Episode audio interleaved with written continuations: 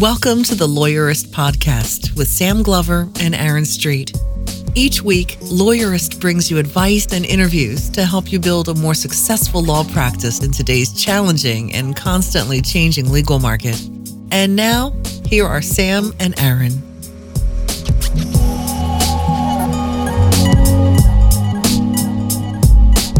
Hi, I'm Sam Glover. And I'm Aaron Street, and this is episode 18 of the Lawyerist Podcast, a weekly podcast about lawyering and law practice. You can subscribe to the show in iTunes or using your favorite podcast app, or you can listen to it at lawyerist.com slash podcast. If you enjoy the show, we would really appreciate it if you took 30 seconds to give it a rating in iTunes. Two things before we get started. Thanks to Chrometa for sponsoring today's podcast.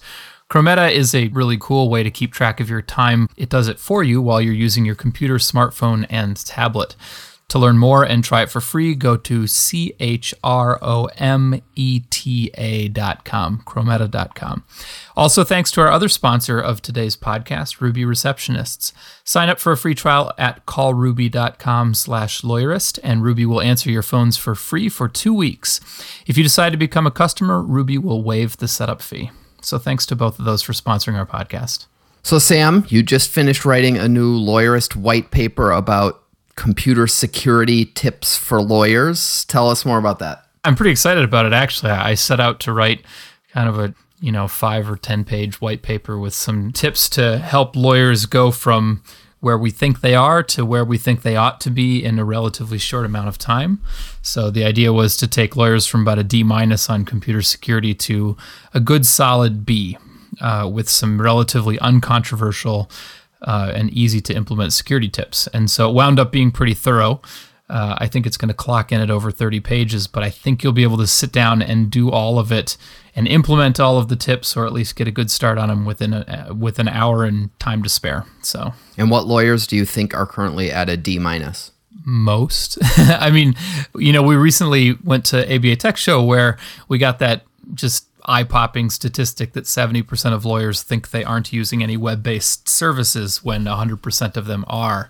And so, uh, uh, my guess is that 70% of lawyers are at about a D minus or worse. And uh, there's a decent chance a good portion of the rest could use some of the tips in this white paper too. So, okay, so it's four tips to get you up to a B. How tech savvy does someone have to be to actually implement this stuff? Not at all. This is beginner stuff. Um, you know, the the first tip uh, I'll I'll talk about the first one, which is encryption, and as soon as I say encryption, I know people's eyes glaze over and they start to shut down, but three clicks. I'm asking you to take three clicks with your mouse to go from, you know, I think just implementing that one tip will take you up to a good solid C plus because it makes just a massive difference in your security. And it's really, I think it's just three clicks of your mouse in either Windows or uh, or on a Mac. And so all of the tips are like that. This is really simple, basic stuff that is totally unreasonable for you not to be doing, but nobody's really showed you how to do it yet. And so I'm just going to show you how to do it, and boom, you can start sleeping easier. See, you sound really enthusiastic about this and like you've got me sold, but this now makes me want us to do like some sort of TV infomercial where somebody stupidly spills their uh, popcorn in their lap because they're pretending to trip and one one of those infomercials. Yeah. Can we do that? Uh, let's not. but I mean, that I guess part of what frustrates me when I when we talk about computer security and technology competence and stuff is that a lot of the stuff is really easy, but people just don't know it. And so I'm just trying to show people how easy it can be. So I, yeah, if we need to do an infomercial, we totally can, but hopefully not. But if we do, it has to have one of those scenes where life is so hard that I can't even hold my popcorn and my soda in my lap at the same time. I love those. okay, let's do it. Okay. so today's episode is Shannon Hoagland, an Orlando solo in commercial real estate. She's a former big firm partner, and she has an, a unique and interesting approach to doing networking events with clients. I think you're going to like this, so listen in.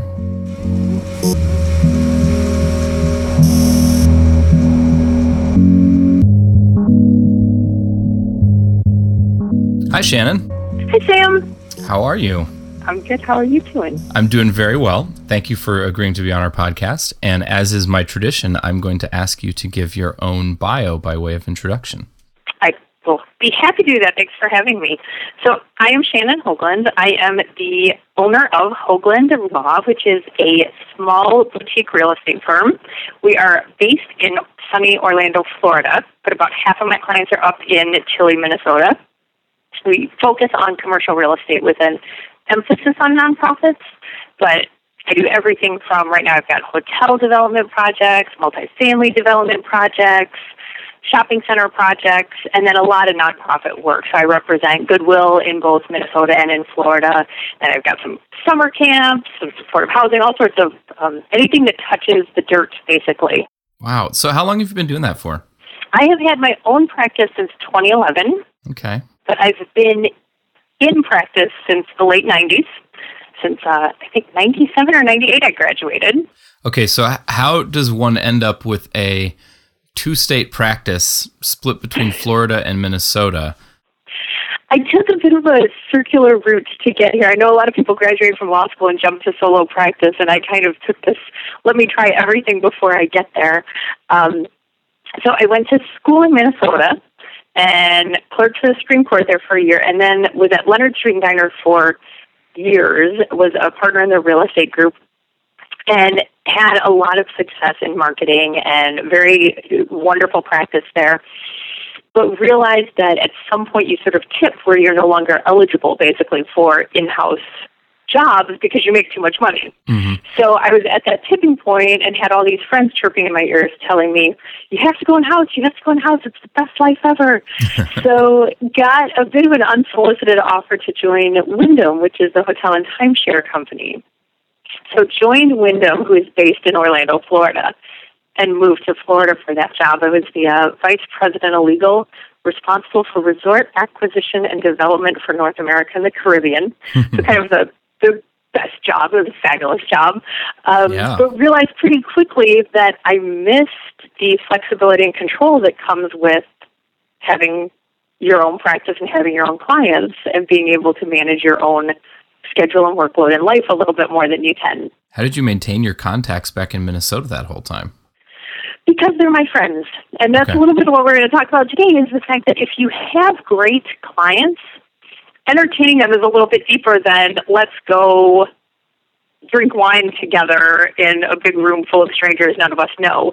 And so because I'd had so many clients for 10 or more years, when I moved, that, that was the hardest part, honestly, of leaving the firm, was leaving all of my partners and my clients behind.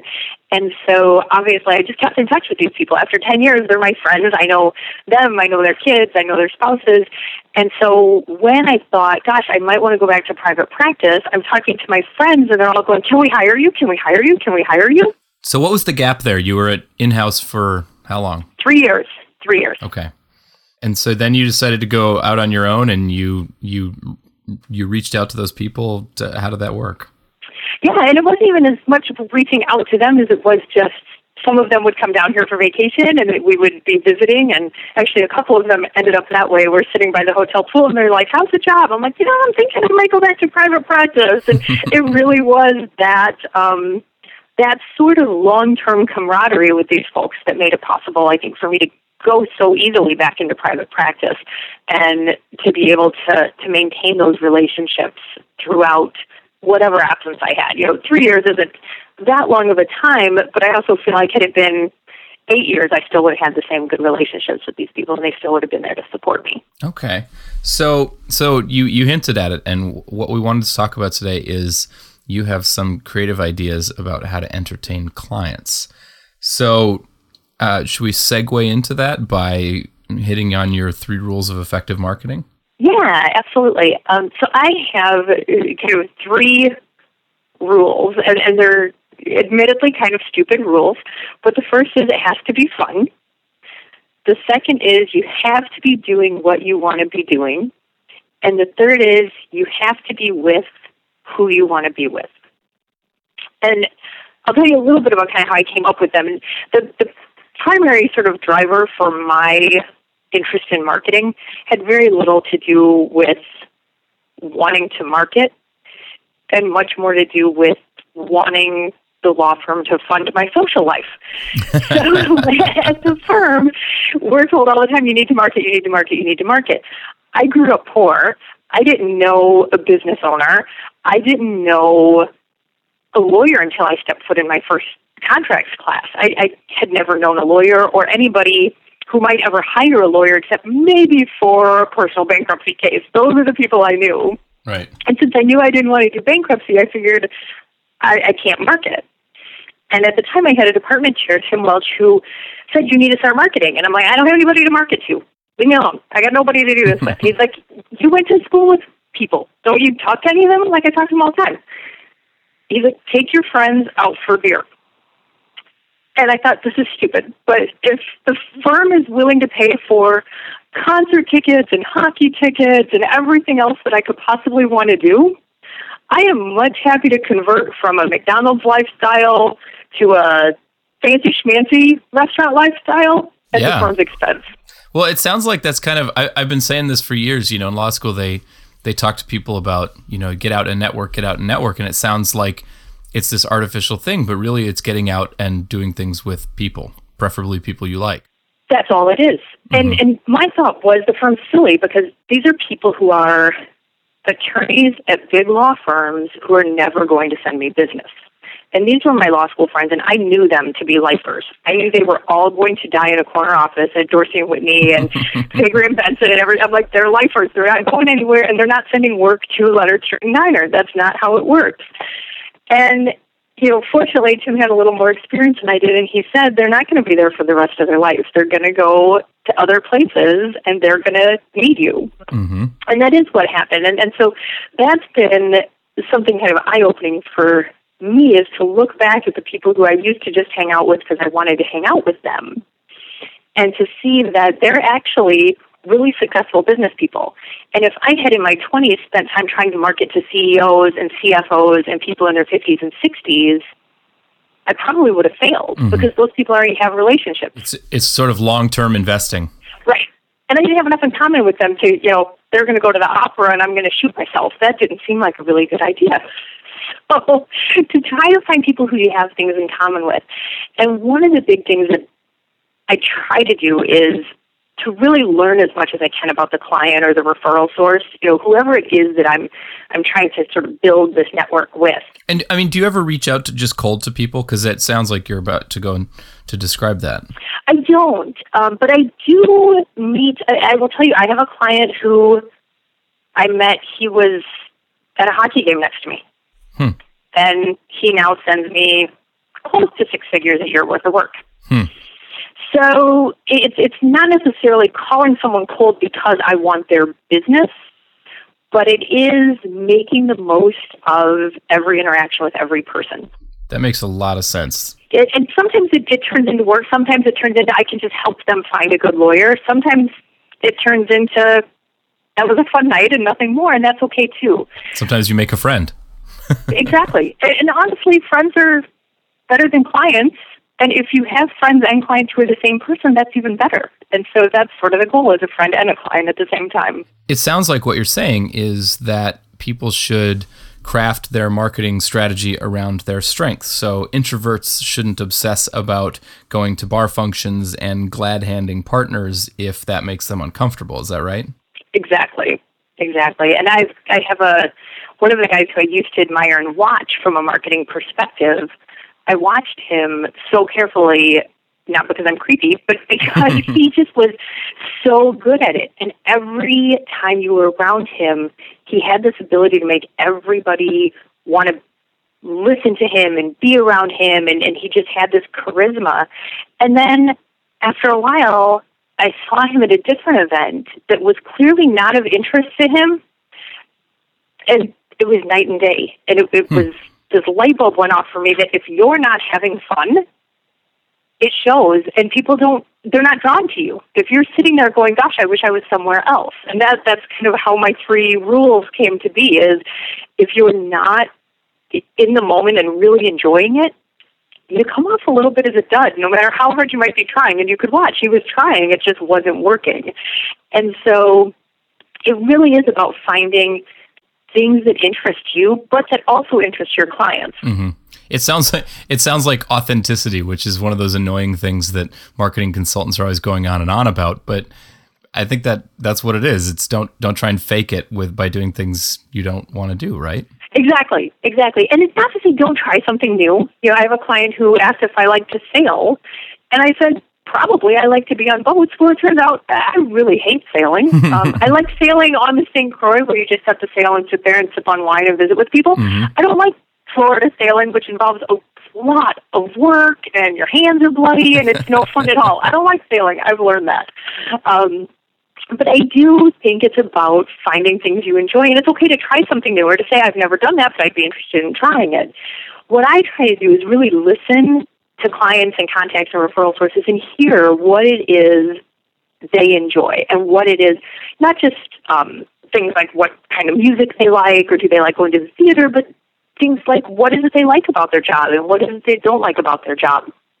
And so, really waiting to hear the whole answer because I watch people and, and a lot of times these networking events, I noticed this particularly when I was in house, turn into almost, it feels like a firing squad where it's one question after another after another. And I'm like, oh, if I had had a chance, I had a lot more I was going to say, but mm-hmm. I'm done now because you're on to the next question. Or the alternative, which is the lawyer telling one war story after another after another in an effort to impress whoever they're talking to. Exactly. And what I realized once I went in house was that there is assumed confidence. Mm-hmm. If you're a lawyer and you're talking to me and I call you with a matter, I'm, I'm going to assume that, of course, you can do it. I mean, there's a few, like, bet the company cases that might require a little more due diligence to see exactly what background and history you have. But for the most part, if you're talking real estate, family law, kind of, you know, anything other than weird, crazy IPOs for funky securitizations, it, it, for the most part, there's an assumption on the part of most of the world that if you're a lawyer, you know what you're doing and you're competent. Mm-hmm. And I wish I could get every attorney to understand that because then you can stop selling and start listening. And that's well, really the key. I, I, I read once that uh, the, the secret to rainmaking uh, was to be able to listen, to ask questions, to listen, to not talk about yourself, but to try and learn about the person that you're with. Um, I have no idea if I read that in a reputable source or not, but for whatever reason, it stuck with me, and I've always tried to tried to do that. And it, you know, it's I think that's right. It makes a lot of. It sounds like what you're saying, and it sound makes a lot of sense. Yeah, and what I try to do is I, I have the memory of a snail, so I can meet you at an event today, and if I see you in the grocery store tomorrow, I will be lucky to recognize you. I certainly won't remember how old your kids are. And so I take cards and I write down who you are, what you were wearing, so I kind of remember what you look like, and I'll write down, you know, they like Polish food, or they just got back from a trip to Italy, or they're going to Hawaii next month. I'll write down little things that help me remember. Mm-hmm. And that way, when I go to reach out to you, I will tell you, being in house the next day, I get all these emails saying, look, please let us know if our firm can be of assistance. I'm like, well, I don't know you, so no, you can't. but every now and again you get one that it was like, oh, I can't wait to hear about your upcoming trip to wherever. I'll follow up with you when you get back. Where do you, how do you keep track of all that stuff? I, like I said, not in my head because the memory is, is not so good. But I write on the back of people's business cards, and then I actually have in Outlook a spot. Um, it's you can do personal notes. Mm-hmm. So I write all of this in personal notes, and that way, when I forward it a V card, it doesn't get forwarded because that would be creepy if I was forwarding my clients' kids' ages to people. That's weird. Your dossier. but I do keep in there little notes about this is the spouse's name, this is how the kids are, and this person likes, you know, this TV show even. Um, you know, just little things not only that help me remember who that person is, but that help me down the road if I see, you know, some band coming to town and I'm like, I know somebody really really loved that band. Who was that? I can Google, you know, Nine Inch Nails in my Outlook, and or not Google. I can uh, type Nine Inch Nails into the search engine of my Outlook, and pops up Nine Inch Nails, and then I know. You know, I do the same thing in Evernote. I do the exact same thing in Evernote. Um, I, because I'm lazy, so I just take a picture of their business card. Um, but then I, but then I make sure that my notes are in Evernote, and for the same reason. Very smart. Exact same reason. Yeah, and what I learned, I used to when I was in house, I would take people to hockey games all the time because I love hockey. And I thought everybody must love getting invited to hockey games. when I moved to in house, I got invited to a suite at an Orlando Magic game. I am not a basketball fan. And for me, that was like being invited to a root canal party. It was like, this could not be more horrible. I can't believe I have to do this on a Friday night of all times. And so that was part of my realization that, oh, you have to figure out what that other person actually likes to do. It's not just you... what's fun for you. exactly. It's fun for it's what's fun for both of you. Yes. Yep, exactly. That makes a lot of sense. So remind me, what are the three things again? I didn't write them down, and I'm sure that our listeners aren't writing them down either. So let's repeat them. Yep, it has to be fun. It has to be what you want to be doing, and it has to be who you want to be with. Did we talk? I don't. It doesn't. I don't feel like we've talked about that last one very much. Are you talking about you have to be uh, hanging out with your friends, or just people that you can tolerate, or what? People that you like if you meet someone and you think, gosh, that guy's kind of pompous and or, you know, that person strikes me as really painfully dull, they're not going to make good clients because you're never going to be excited to see their number come up on your phone. That's really what it boils down to. It's not about finding your friends and making them clients. It's about connecting with people who you like to be around because they're going to make the best clients and you're going to be the best lawyer for them. Because if you think they're boring, they probably think you're silly. Or if you think they're too conservative, they're not going to like your advice because you're not conservative enough. So it's about finding the right fit, and it's a two way street. So I always hear people trying to find clients like they're going to let the client pick them. Mm-hmm. And I think it needs to be mutual. I also think you need to pick your clients you need to say, this is who I want to work with. I want to work with people who are fun, who are energetic, who are ambitious. I actually have up on my wall five characteristics. And they're, some of them are stupid, but some of them aren't. And they're. Are you willing to share? Um, yeah, yeah. Um, they, some of them aren't stupid. So, number one, and I should probably reorder these at some point. number one is you have to be someone I'd be willing to have a beer with. And it doesn't mean you have to drink. It, it could be a Diet Coke, it can be water. I don't care what you actually have in your glass.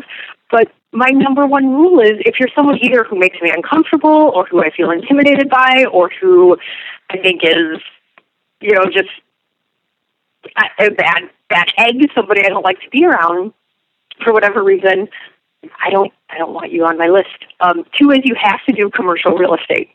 And that's because at some point people would call and I was in the oh my gosh, new practice, I have to pay my mortgage and I was really tempted to start doing residential real estate or IT contracts and a friend reminded me you have to stay in your sweet spot if you're to be successful.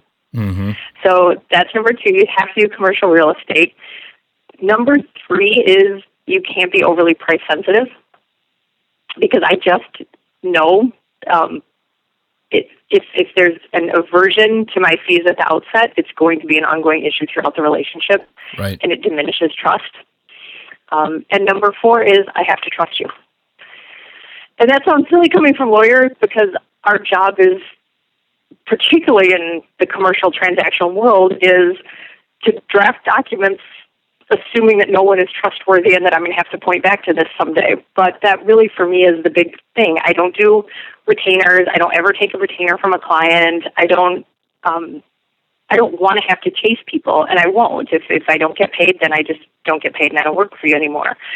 But I, I have to feel like I trust you, in part because a lot of what we do is done over handshakes Right. We do deals. Eventually, they get documented, they get signed, but most of the deals we do are done on a personal level.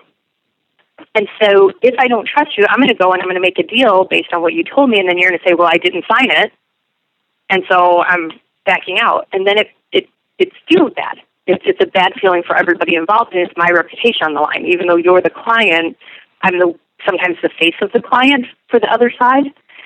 And so I really have to feel like I trust you and I want to be on your side. So it sounds like uh, those are the, some of those are pretty um, specific to you. Um, but it it makes a lot of sense to me that people should have maybe not five, maybe not written down, but some guidelines about who are the clients I'm willing to work with. Yep. Yeah, and I have friends who have who I've sort of pushed to do the same list, and some of them are very specific about what industry they want. Some of them are very specific about the company revenue and what size businesses they want to work with, and and so everybody's list should be different. It, it's I think that's sort of the the point is what matters to you because every client is a good client for someone. They just might not be the best client for you. You know, we've written a couple of things about fi- well, the importance of finding your ideal client on on Lawyerist, and Karin Conroy and I talked about it just a couple of podcasts ago. Um, and it's I think what you're doing is basically here are the hallmarks of a not necessarily an ideal client, but one that I'm happy to work with, and that's pretty close to who my in, in the range of my ideal client. Exactly. Yep. And it's a heck of a lot easier to hang out with those people.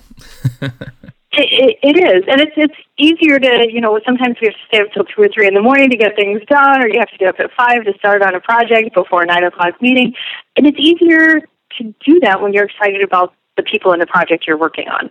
Okay, so I've got um, I've got a, a client book. Maybe it's small, maybe it's big, or or prospective book of clients that I'm going after. Um, how how what are the creative ideas to entertain them? Let's let's start talking about that. Yeah, so I think a lot of it, going back to kind of the, the initial, is learn about what they like. And so there's, you know, that's going to give you ideas. And one of the things that I try to get people to do when I'm speaking on topics like this is imagine your favorite place to be or your favorite thing to be doing. So you have to take an afternoon off of work. You can't check your phone, you can't read a contract, you can't do anything. You have to take an afternoon off. What is it you want to do? And I will almost guarantee you that no one says, I want to go stand in a room full of strangers and drink bad wine.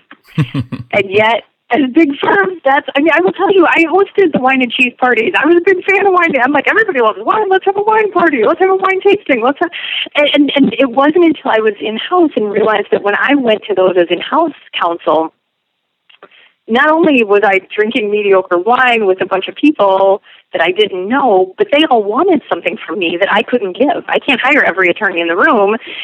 And so it's it's really this not great feeling. And so what I try to do is focus on things that either are something that people are going to love, so the band that you really want to hear or the sport you really love, or something productive.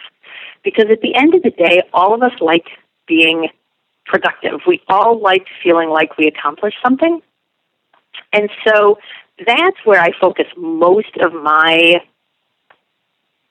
entertainment or engagement. I, I think I like the word engagement a little better. I'm, I'm, not very entertaining. I don't sing. I don't dance. I, nobody wants to hear me sing. It's not pretty. So I try really well, hard. It's not be, you doing the entertaining. exactly. Thank God. Um, so I try really hard to, to engage people in something that I feel like is going to be productive for us.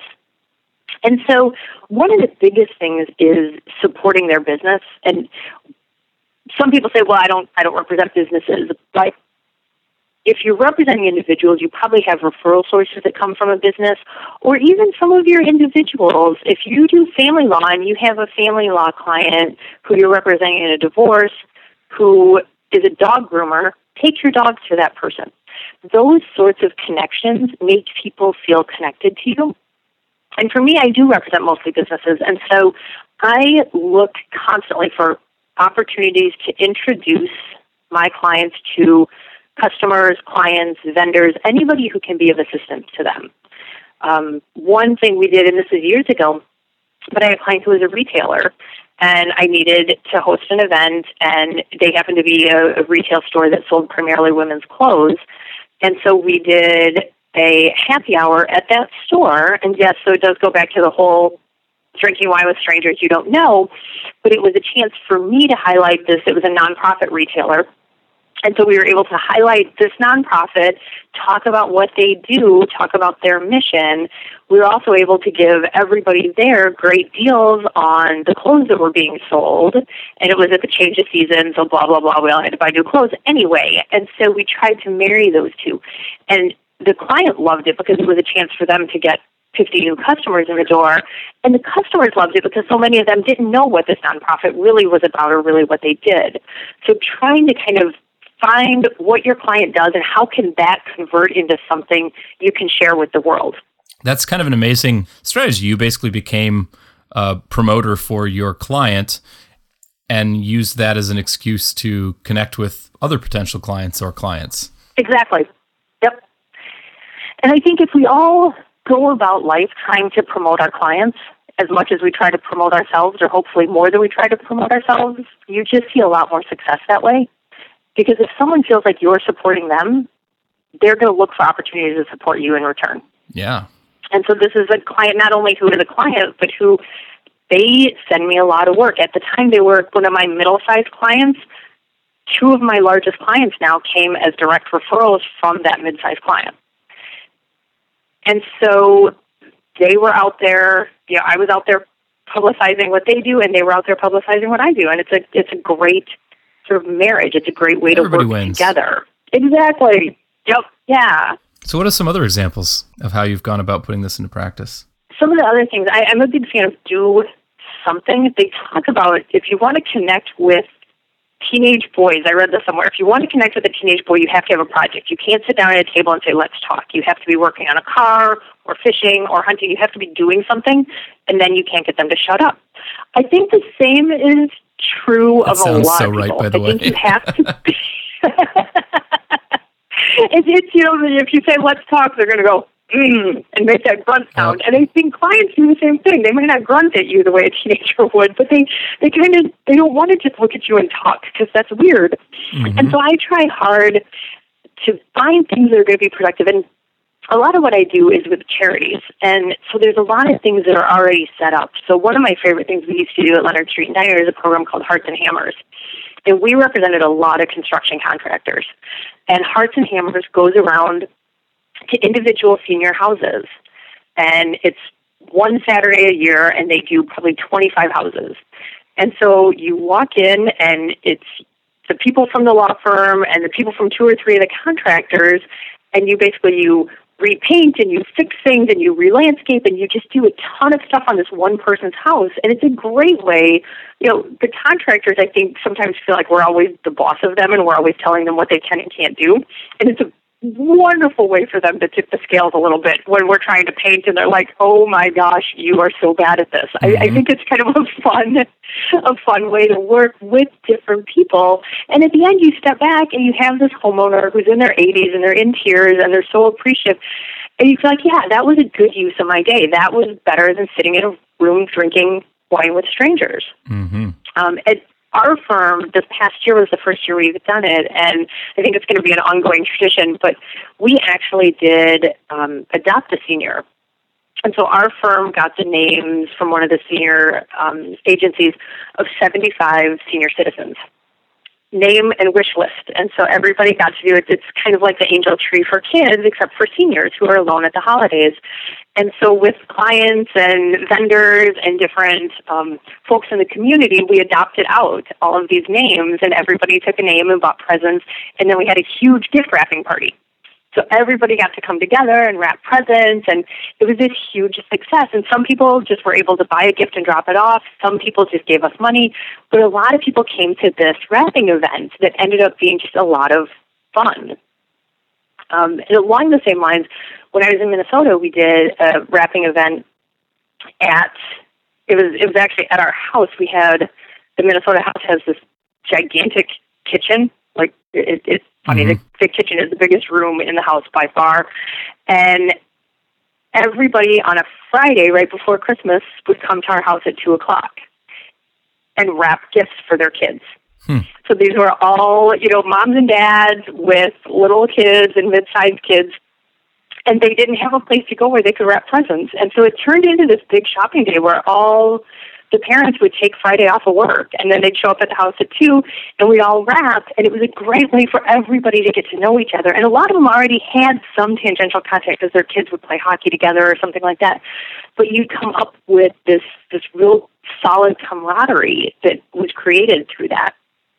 So I try to find something either that's going to help the world or that's going to help the people who are coming to it, one or the other. So it, it either needs to be we accomplished something for someone else or I got something crossed off my to do list. Those are, are the two big buckets for me. Um, that yeah, it sounds like you're coming up with ideas for things that you want to do to that would be fun for you or that would help your community or that would be just generally good things and then you're trying to fit clients or potential clients or friends into those things. Exactly. Yep. And then again it goes back to it has to be fun for me or else I'm going to be sitting there going Yay! Go Orlando Magic! I can't believe I had to spend a Friday doing this. Yeah, it, it, if if you are fun and enthusiastic about something, everybody else who comes will be too. It and it doesn't have to be hard. It doesn't have to be something that takes a long time. I have a friend who did a one-time only book club. There was a book that everybody was talking about. This was years ago. I can't remember what book it was, but everybody was talking about this book. Because those of us who hadn't read it felt like idiots. And somebody's like, I had to read it because my book club did it. That's the only reason I read it. and we're like, we should do a book club. So we read this book. And we did. She did a one time only book club. And it turned into a every now and again book club. So if, if it's this group of 10 or 12 people, and every time one of them is like, I really want to read this book, they'll just send out an email and say, okay, this is the book I'm going to read next. And if you want, we're going to do book club on this day. And it, it gets you it, it was kind of this funny. It started as a very funny thing, and it, it's kind of become an impetus for people to start reading again. So you can huh. find things that are on the very high things I want to do, but don't necessarily have to do list, and that works too. But if it's just something that's a way to kill a few hours, people really don't want to kill a few hours because very few of us have extra hours in our lives to right. waste. Well, I mean, the the traditional approach is basically, I mean, you said it a few times. It's let's get together and have a scotch tasting or let's get together and do a wine and cheese thing. And it's like you know there's not much difference between standing around in a room and standing out around in a room with a glass of wine in your hands. It doesn't automatically make things more interesting. It makes conversation maybe a little bit easier but not a whole lot. Exactly. Yep. you're saying let's find other things to do and we might have coffee or wine along but that's not the point of the gathering. The point is to get something done and chat along the way. Exactly and and I think it just makes it. You can only talk about the wine you're drinking for. I don't know. I, I, if, if I'm good, I've got a, two sentences I can come up with about any one wine, and after that, I have nothing more to say. And so, particularly for introverts, which a lot of the people who I know who are in leadership roles actually are introverts, and so for them to stand in that room, it's not just boring; it's kind of painful and really uncomfortable. And if you can find something that they, they can be doing so they don't have to necessarily be on, you know, I can be painting, I don't have to be talking to everybody. Right. I can talk for the five minutes while I'm getting coffee, or I can talk while I'm painting, sort of like the teenage boy. You know, it's it's it's well, you're, you're also providing the converse, conversation topics, right? Like exactly. If, you, if you're building a house, you have pass me the nail. You know, can you hold this board in place? You got all kinds of conversation that you have provided by making that the activity. Right. And over time, you know, if you work with somebody for an hour or two, something funny is going to happen, and then you have this little right. joke together, and you know, you're going to spill paint on someone. Which I actually had that happen at Hearts and Hammers. I was not the spiller, thank God, um, but somebody spilled a whole paint can of paint on somebody, and, and I think to this day, 15 years later, we still laugh about it because it was really funny. That's awesome. Um, you know, I, I read recently that uh, there's sort of a confirmation bias inherent in doing favors for people. And so the more if you do a favor for somebody once, you're more likely to do it again. And um, I wonder if that even translates to small things like, "Hey, can you pass me that hammer?" or you know, "Hey, um, what do you think I look like in this dress?" or "Can you can you go get me another size?" Shouted from the change roomers. Like I just wonder, yeah, are you by being doing all those things together, are you sort of making it? Well, you obviously you're making it more likely that there could be a business relationship come out of it. Right, and I think not only from the more likely to do a favor, but from the I'm here to help you. Oh, let me let me grab you some paper towels because someone spilled paint on you. Mm-hmm. They know then that I'm here to help you. Mm-hmm. And, and as lawyers, that's really our job. We are really at the at the core. We can use all sorts of fancy words, but we're really just helpers. We're really just here to help people. And so, if you can be in an environment where you're helping people, that's what your clients see and that's what your potential clients see and that's what your referral sources see is that you're here to help people and how can I do that? Um, so let's say I'm uh, let's say I'm I'm listening and I'm a younger lawyer, uh, or or maybe a, not a, not such a younger lawyer, and I'm trying to say, think to myself, okay, so I need to do something besides wine and cheese parties. I mean, how do you how do you get started? How do you sort of take stock of what you've got, take stock of the resources available to you, and become the kind of person that can organize more creative ways to entertain clients? Where I always start is what's of interest to me. And so one of the exercises when I work with people who are trying to come up with marketing is write down five things you enjoy doing and write down this one's much harder write down five things you are good at and I would bet for most people, number one is going to be I'm a good lawyer, and then they get stuck. They don't know what else they're good at. And it's funny when you talk to an eight year old and ask them what they're good at, you're going to get a list a mile long of what they're good at because they're eight and they're great at everything. So maybe go find an eight year old to help with this. There, ask your kids, ask your kids, ask your neighbors, ask your mom, ask whoever, what am I good at? And they'll come up with things that you didn't realize you're good at. And so you take those two lists and look at them and go, okay, these are maybe some strengths, and particularly the what do I like to do list. Mm-hmm. And it doesn't have to be important. It can be, I like to fish. And yes, most people who like to fish like to fish because it's quiet and peaceful and people leave them alone. Um, but there's also ways you can turn things like that into marketing. There's no, I am convinced short of I like to do heroin, I don't think there's anything that you can't turn into a marketing event. Okay, insert any other drug there, and that's probably a bad marketing event. but but short of illegal activities, there's really nothing you can't turn into marketing. There's actually. You know, it's funny. Um, I, I have a hobby that nobody else wants to do. I go winter camping. Um, and but but it is always at least a 45 minute conversation once that comes up. So it if nothing else it supplies a lot of conversation. But i have actually taken a fair amount of people on their first winter camping trip and it's um, i'm not sure that's a creative way to entertain clients but it's certainly a way to share an, a memorable adventure. Well but i would say there's nothing wrong with turning it into a marketing event because there's no reason you can't do something, even at REI, saying here's the basics of winter camping, or an afternoon camp. I, have seen people do mm-hmm. afternoon camps where oh, you don't because you don't necessarily want to have a sleepover with a new client because that might be a little weird.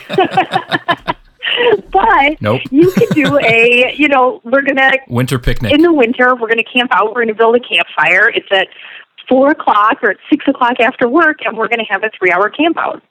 And so we're all going to bundle up in sleeping bags and we're going to build s'mores and we're going to have dinner over the campfire and it's going to be fun.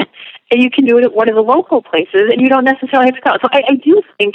Okay, you're good. That, that's actually a really good idea.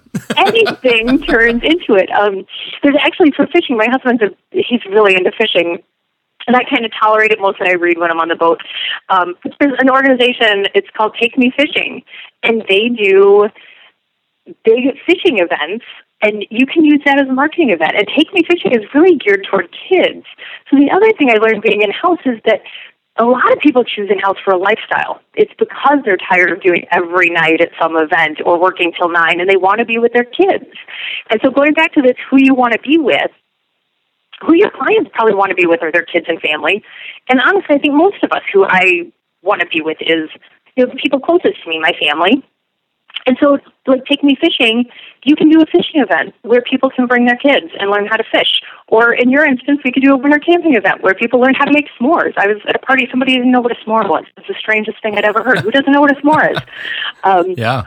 One of the things our firm did a couple of years ago, there's a homeless shelter here that does a big fall festival for the families that are staying in their residence.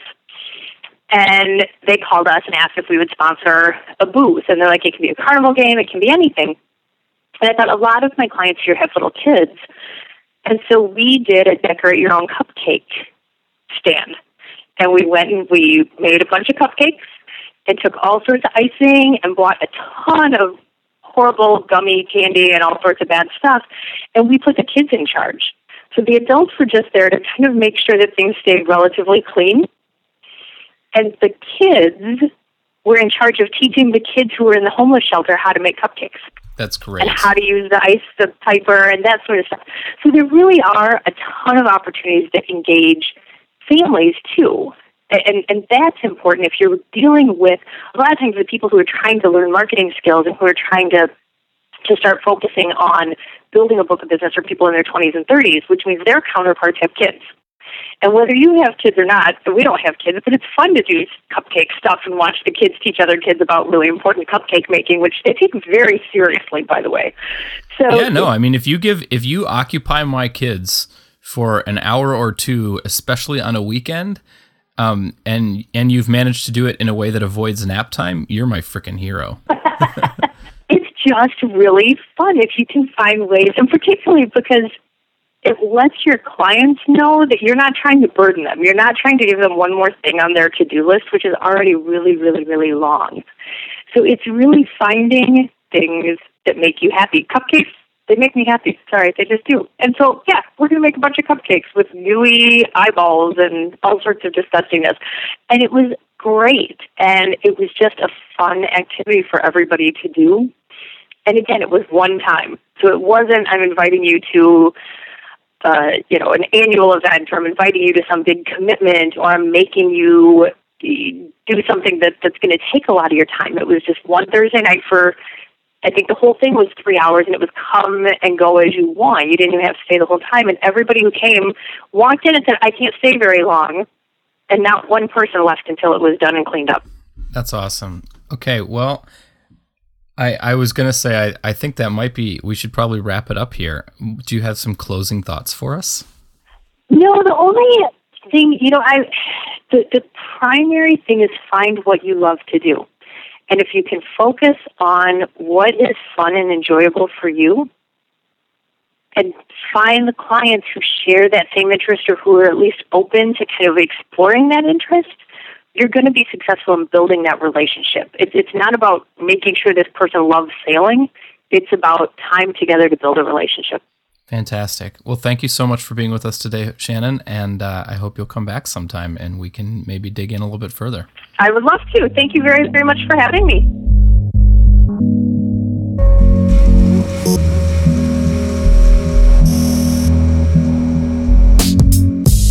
Thanks again to Chrometa for sponsoring today's podcast. Chrometa is an app for PC, Mac, Android, iPhone that keeps track of your time and categorizes it for you while you work. So, for example, if you're working on the Smith memorandum for an hour and a half, Chrometa will keep a log of the fact that you worked on the Smith memorandum for an hour and a half.